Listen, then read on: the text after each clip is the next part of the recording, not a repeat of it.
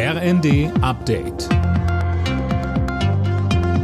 Stündlich neu. Auf den Punkt informiert. Ich bin Dirk Justes. Guten Tag.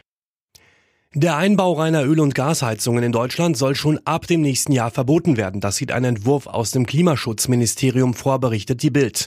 Sönke Röhling, neue Anlagen müssen demnach zu mindestens 65 Prozent mit erneuerbaren Energien laufen. Ja, und das ist laut Experten nur mit Fernwärmeanlagen, Wärmepumpen und Biomassekesseln möglich, denn selbst wenn Solarthermie verbaut wird, kommt zum Beispiel eine Gasbrennwerttherme nicht auf so einen erneuerbaren Anteil. In der Koalition gibt es aber bereits Widerstand. Überraschung, die FDP will die Pläne nicht mittragen. Auch der Eigentümerverband Haus und Grund lehnt das Vorhaben ab. Präsident Warnke spricht wörtlich von einem Gesetz aus der grünen Märchenwelt. Die Bahn startet heute Tarifverhandlungen mit der Eisenbahn- und Verkehrsgewerkschaft EVG. Die fordert für ihre rund 180.000 Mitglieder 12 Prozent, mindestens aber 650 Euro mehr im Monat. DB-Personalvorstand Martin Seiler hält das für überzogen und mahnt, die Zukunft der Bahn nicht aufs Spiel zu setzen. Wir wollen natürlich in diesen Tarifverhandlungen die Leistung unserer Mitarbeitenden anerkennen, ohne Zweifel.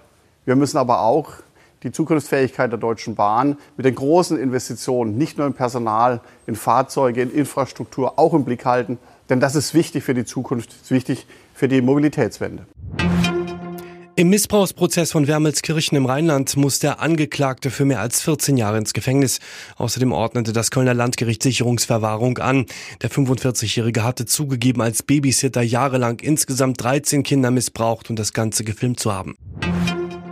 Tesla-Chef Elon Musk ist wieder der reichste Mann der Welt. Laut der Finanzplattform Bloomberg kommt Musk auf ein Vermögen von rund 187 Milliarden Dollar. Er verdrängt damit den französischen Luxusmagnaten Bernard Arnault wieder auf den zweiten Platz. Alle Nachrichten auf rnd.de